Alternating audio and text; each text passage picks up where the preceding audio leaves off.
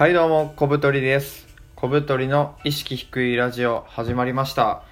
このラジオは、頑張ると疲れる、動きたくないという小太りが意識低いなりに人生を快適にする方法を紹介するラジオです。皆さんよろしくお願いします。はい。今回はですね、まあ、いつものちょっとライフハックとか、人生快適にしようみたいなのとはちょっと違いまして、まあ僕の日常をちょっと話しさせてください。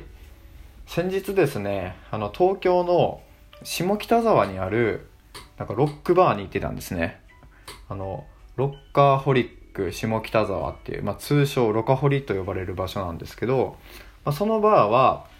どんなとこかと言いますと、まあ、普通のバーなんですけど中にですねあの DJ ブースとあとスクリーンが3つぐらいありまして、まあ、好きな曲をリクエストできるんですね。YouTube でこれかけてくださいっていうのをこう紙に書いて渡したらそのお店の人が DJ しながらそれかけてくれるみたいな。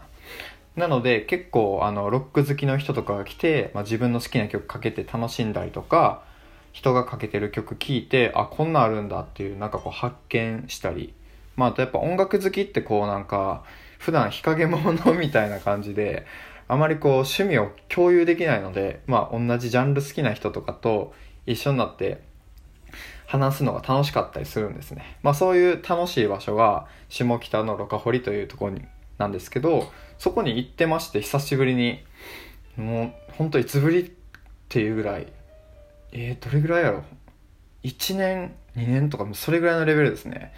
ぶりに行って、でなんかこう楽しくワイワイ飲んでまして、でなんか、まあ、僕の好きな曲かけてもらったりとかしてて、でパッて隣の人を見たら隣に座ってる人がなんかこう記事を読んでてでなんかその記事のなんかデザインがどっかで見たことあると。であれと思って見たらなんかこう誰かのブログなんですね。で音楽のそのロックバーなんで多分読んでる記事も音楽系の記事かなと思って見たらなんか僕の記事を見てくれてて僕が昔書いたそのマイナーな音そのバンドについて褒めちぎる記事を見ててくれて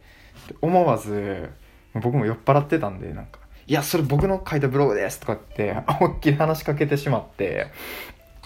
でなんか「えマジっすか?」みたいな感じでちょっと惹かれたんですけどでなんかこう上の方まで行ったら僕のあの顔写真入りの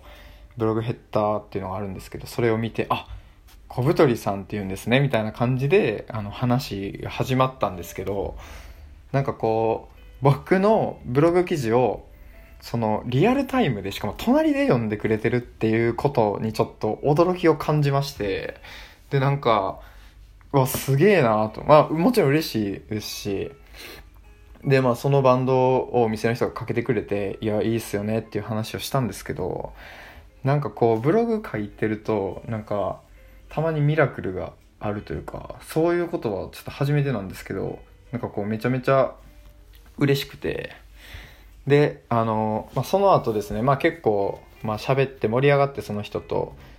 でなんか音楽好きの人はすごいツイッターをするんですね。でツイッターっていうのはその情報収集ツールでもあるし、まあ、音楽好きがつながるツールでもあるっていう2つの側面があるので結構ガンガンみんな使ってます、まあ、情報発信とかではないんですけど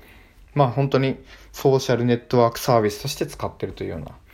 でなんか小太りさんもツイッターやってますか？って言われて僕ツイッターやってるんですけどあのブログ用にやってて意識高いことしかつぶやいてないのでなんかこう恥ずかしくなってきてそこで。いや僕ちょっと意識高いことしかつぶやいてないんで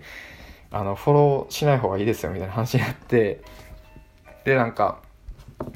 え何ですか？意識高いことって？みたいな話になったんですけどやっぱり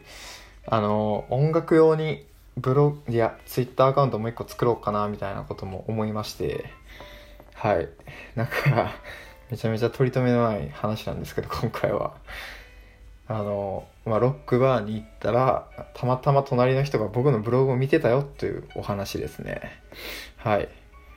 でまあこのあのラジオ聞いてくださる方、まあ、僕の顔はあのラジオなので分かんないんですけど、まあ、ツイッターとかブログとか見ていただいたら顔出してますで